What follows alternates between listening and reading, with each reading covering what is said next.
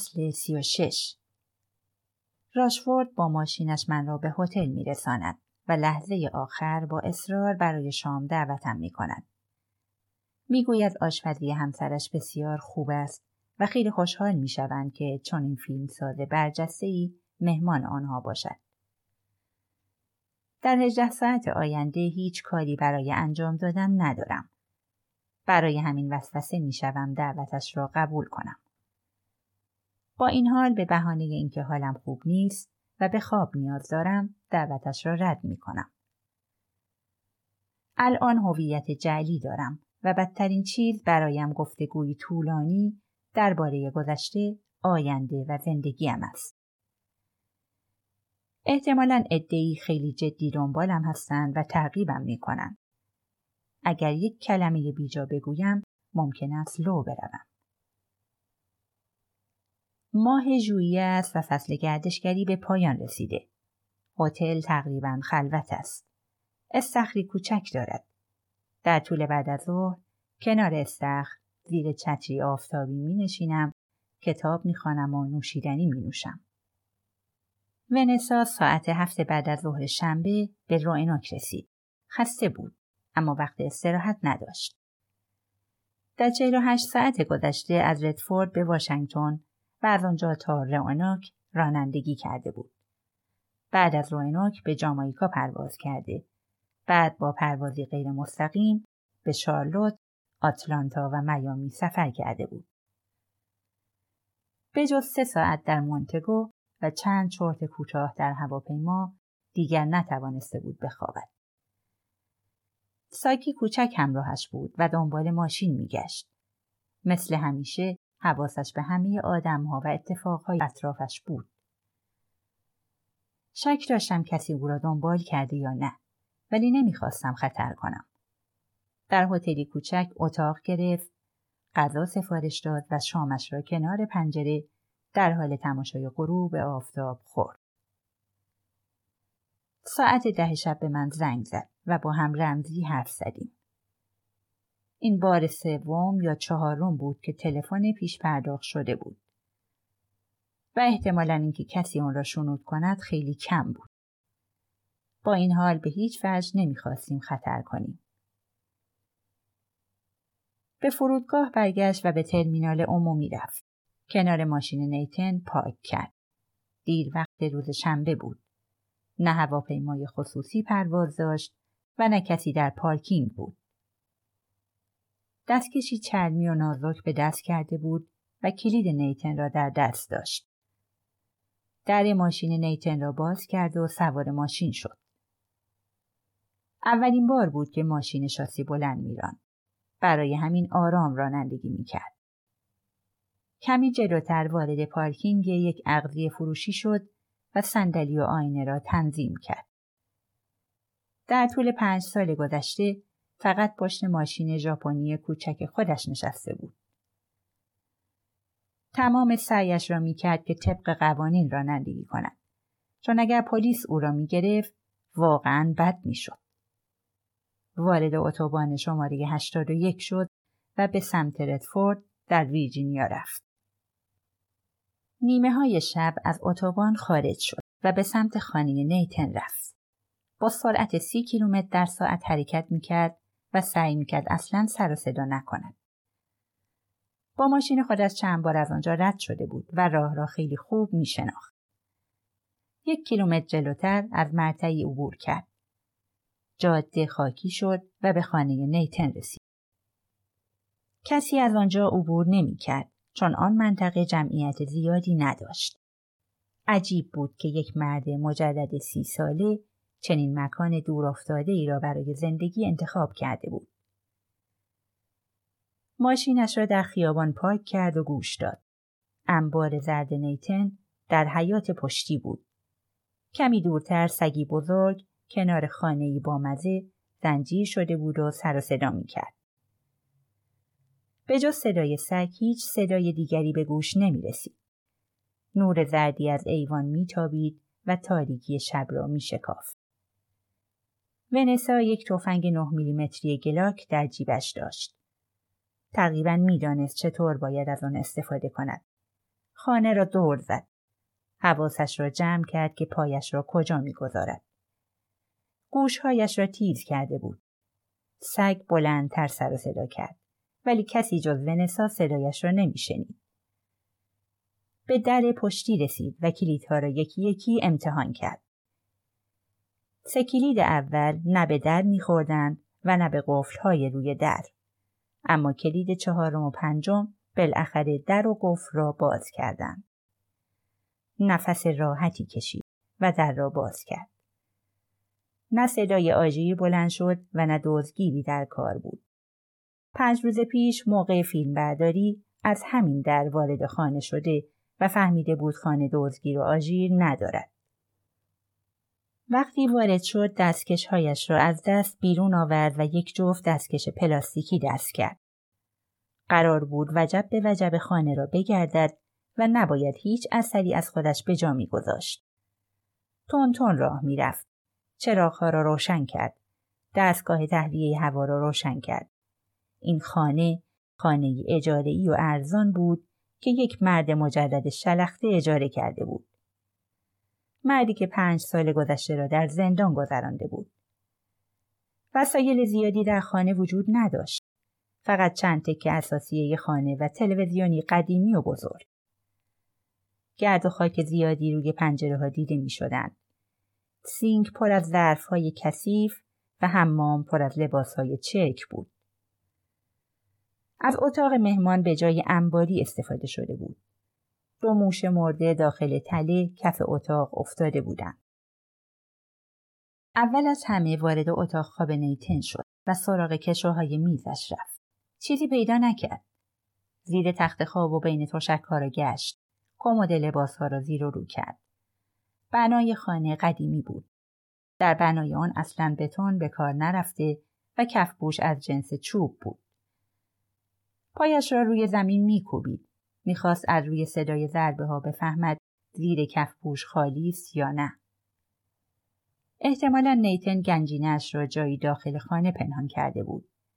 ولی در اتاقهای اصلی نگذاشته بود. با این حال بهتر بود تمام خانه را میگشت.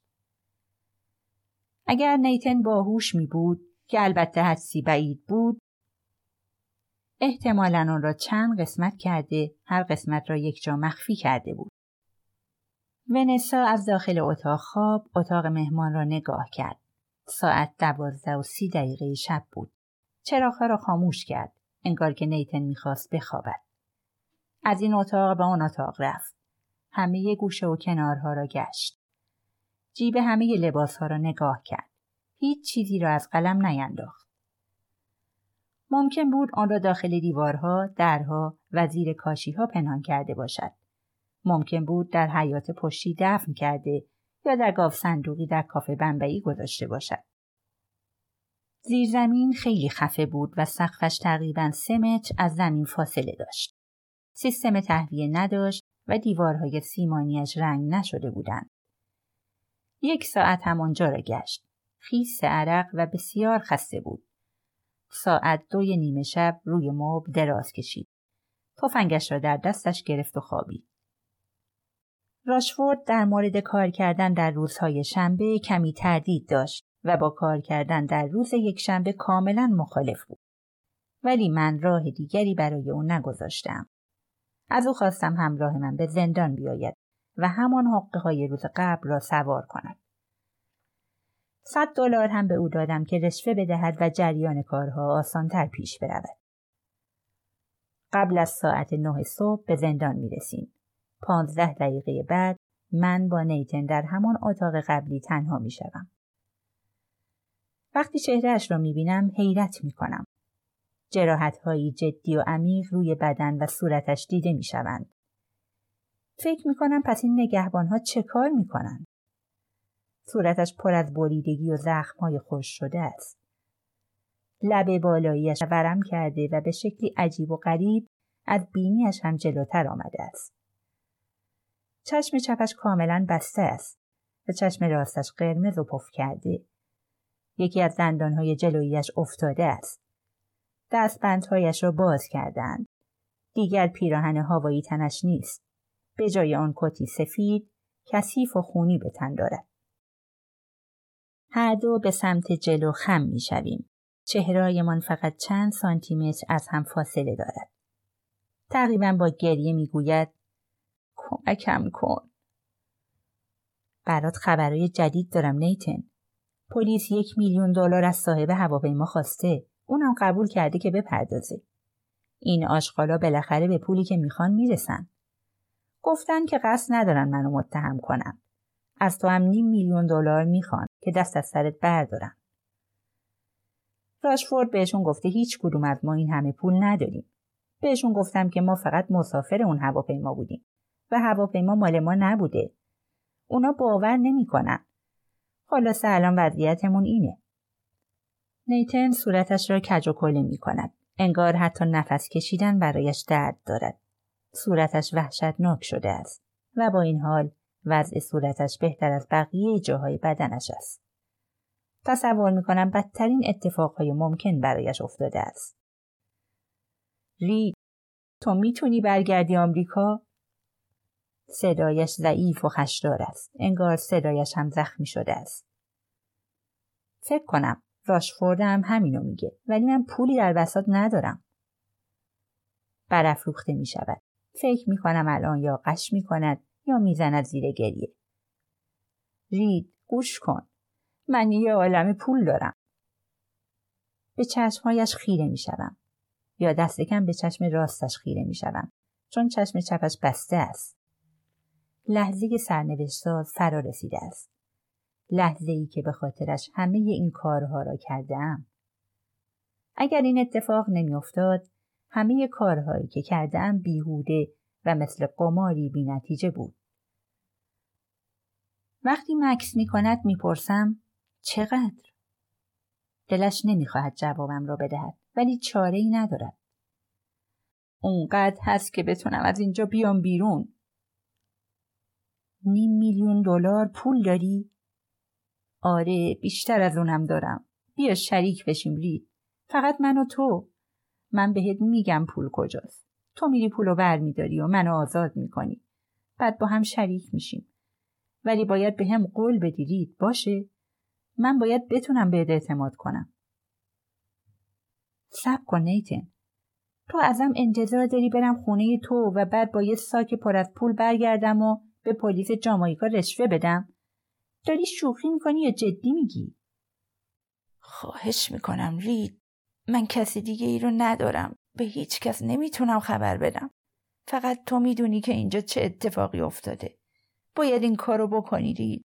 زندگی من به این کار بستگی داره. من اینجا زنده نمیمونم. به من نگاه کن. خواهش می‌کنم رید. منو از اینجا آزاد کن. منم در عوض تو رو پول دار می‌کنم. خودم رو عقب می‌کشم. طوری که انگار نیتن بیماری مصری دارد. نیتن التماس می‌کند. لطفا رید. تو منو اینجا گیر انداختی. حالا کمکم کن خلاص بشم. میشه بگی این همه پول رو از کجا آوردی؟ دزدیدمش. تعجبی ندارد. با اینکه جواب سوالم را می‌دانستم می‌پرسم این پول رو از تجارت مواد درآوردی؟ نه نه نه با من شریک میشیرید؟ نمی‌دونم نیتن. اصلا نمی‌دونم که حاضرم به پلیس جامایکا رشوه بدم یا نه. اگه دستگیر بشم چی؟ اگه اینجوری بشه عاقبتم مثل تو میشه. پس بر نگرد. پولو برای راشفورد بفرست. بگو اون به پلیس رشوه بده. یه راهی براش پیدا کن. تو آدم باهوشی هستی.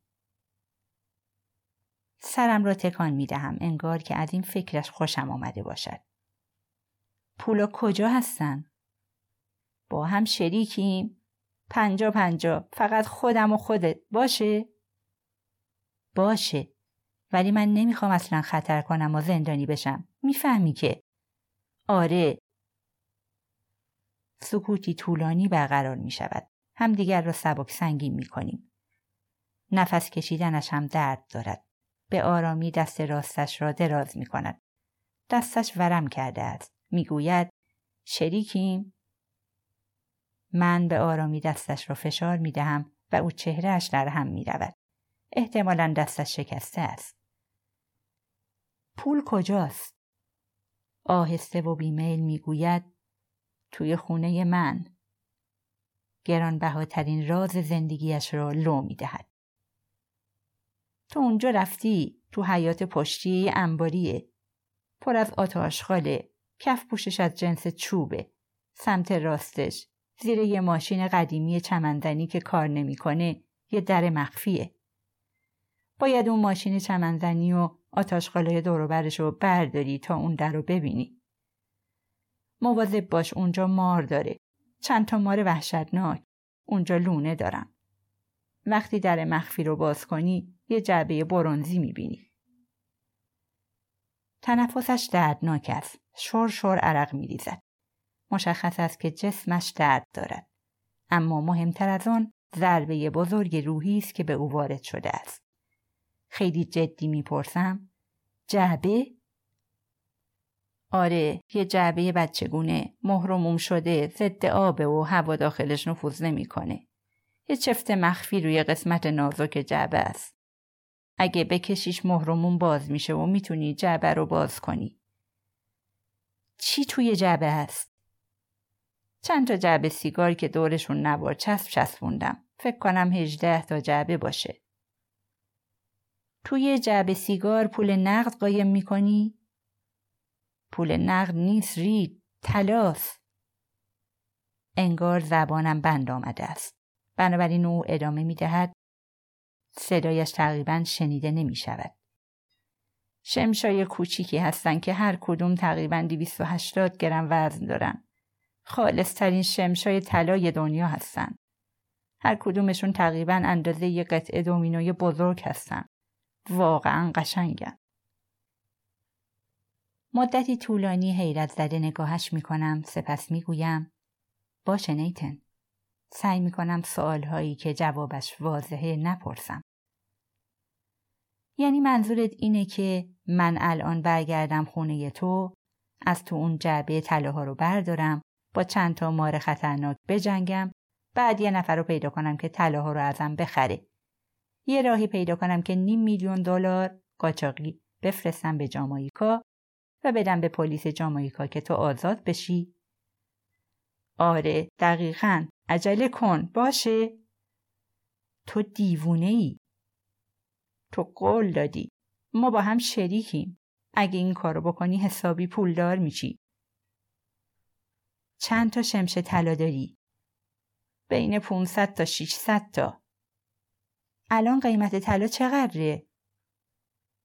دو روز پیش 28 گرم طلا 500 دلار بود یعنی یه چیزی بین 750 تا 800 هزار دلار. نیتن سرش را تکان می دهد. او هر روز در ذهنش این معادله را انجام می دهد. کسی محکم در می زند. یکی از زندانبانها در را باز می کند و داخل می شود. وقتتون تموم شد. این احمقانه ترین کاریه که توی زندگیم انجام میدم. شایدم بهترین کاری باشه که انجام میدی. فقط لطفا عجله کن رید من اینجا زیاد زنده نمیمونم دست می‌دهیم و خداحافظی می‌کنیم تصویر آخری که از نیتن در ذهنم دارم مردی در هم شکسته است که سعی می‌کند روی پایش بیستد و تمام بدنش درد می‌کند من و راشفورد به سرعت آنجا را ترک می‌کنیم راشفورد نزدیک هتل پیاده می کند. به اتاقم می و به ونسا زنگ می‌زنم. ونسا در اتاق زیر شیروانی است. دمای هوای آنجا 48 درجه سانتیگراد است. بین اسباب و اساسیه قدیمی و قرازه جستجو می کند. اونجا نیست. بیرون از خونه تو انباره. یه دقیقه وایسا.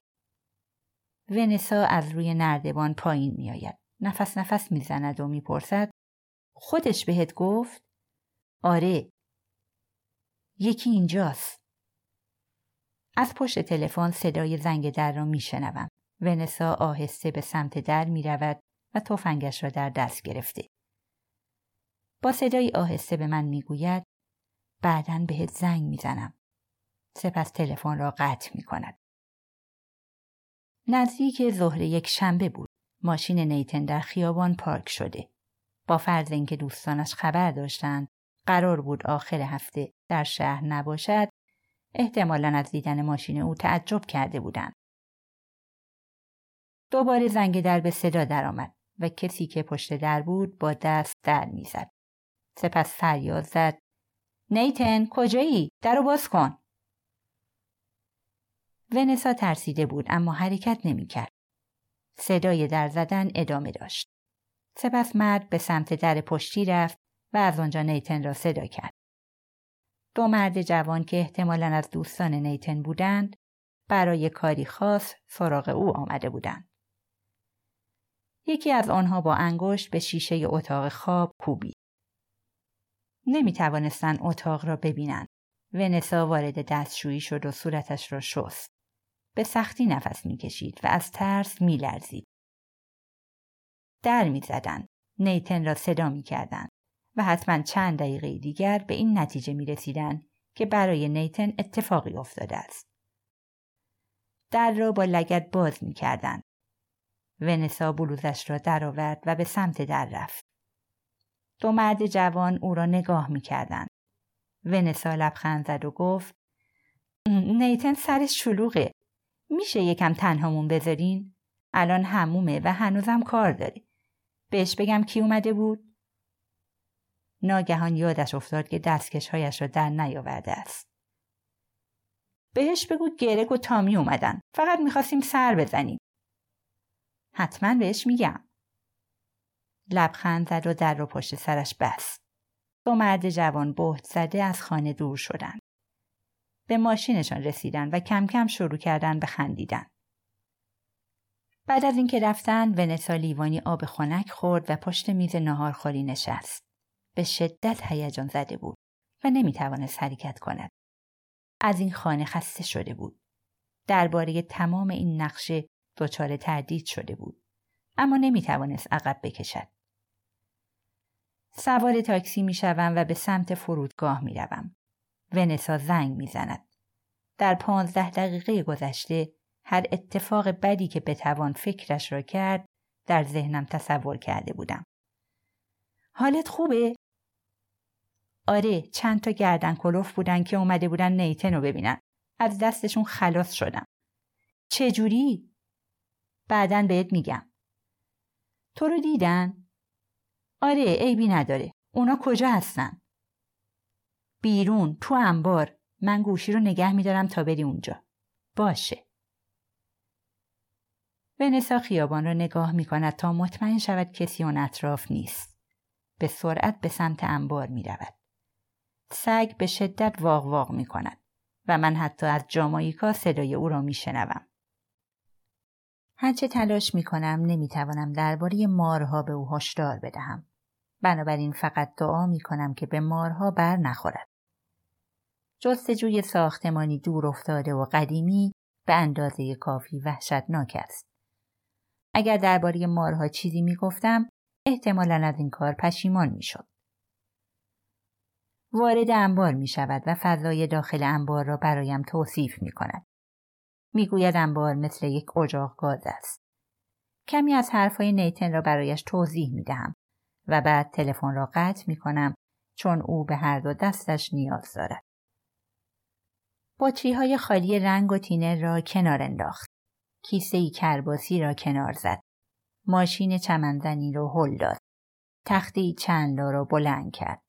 بعد تنابی دید که به جایی گیر کرده بود. تناب را کشید تا جایی که در باز شد. در لولا نداشت. به همین دلیل کاملا بلند شد و به دیوار خورد. زیر در و روی زمین جعبه برونزی دفع شده بود. ارتفاعش نزدیک یک متر بود. ونسا وحشت زده اون را نگاه کرد. انگار جسد بچه ای را کشف کرده که به قتل رسیده بود. وقت نداشت تردید کند یا به احتمالات فکر کند.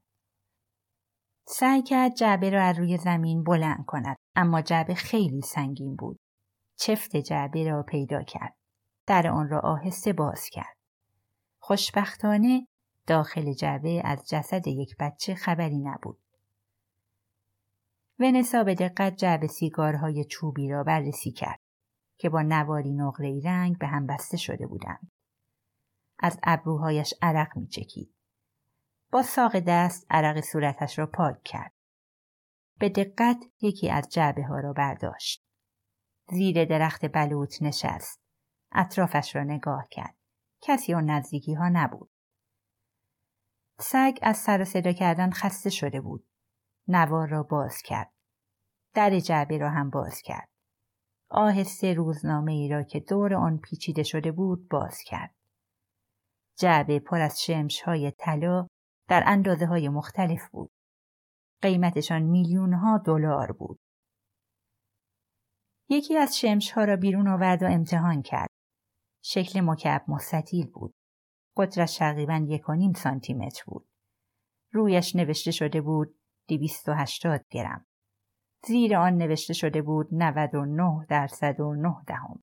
فقط همین. نه اسم بانک نوشته شده بود و نه نام و نشانی از اینکه در کجا کشف و کجا تولید شده. شماره ثبت هم نداشت.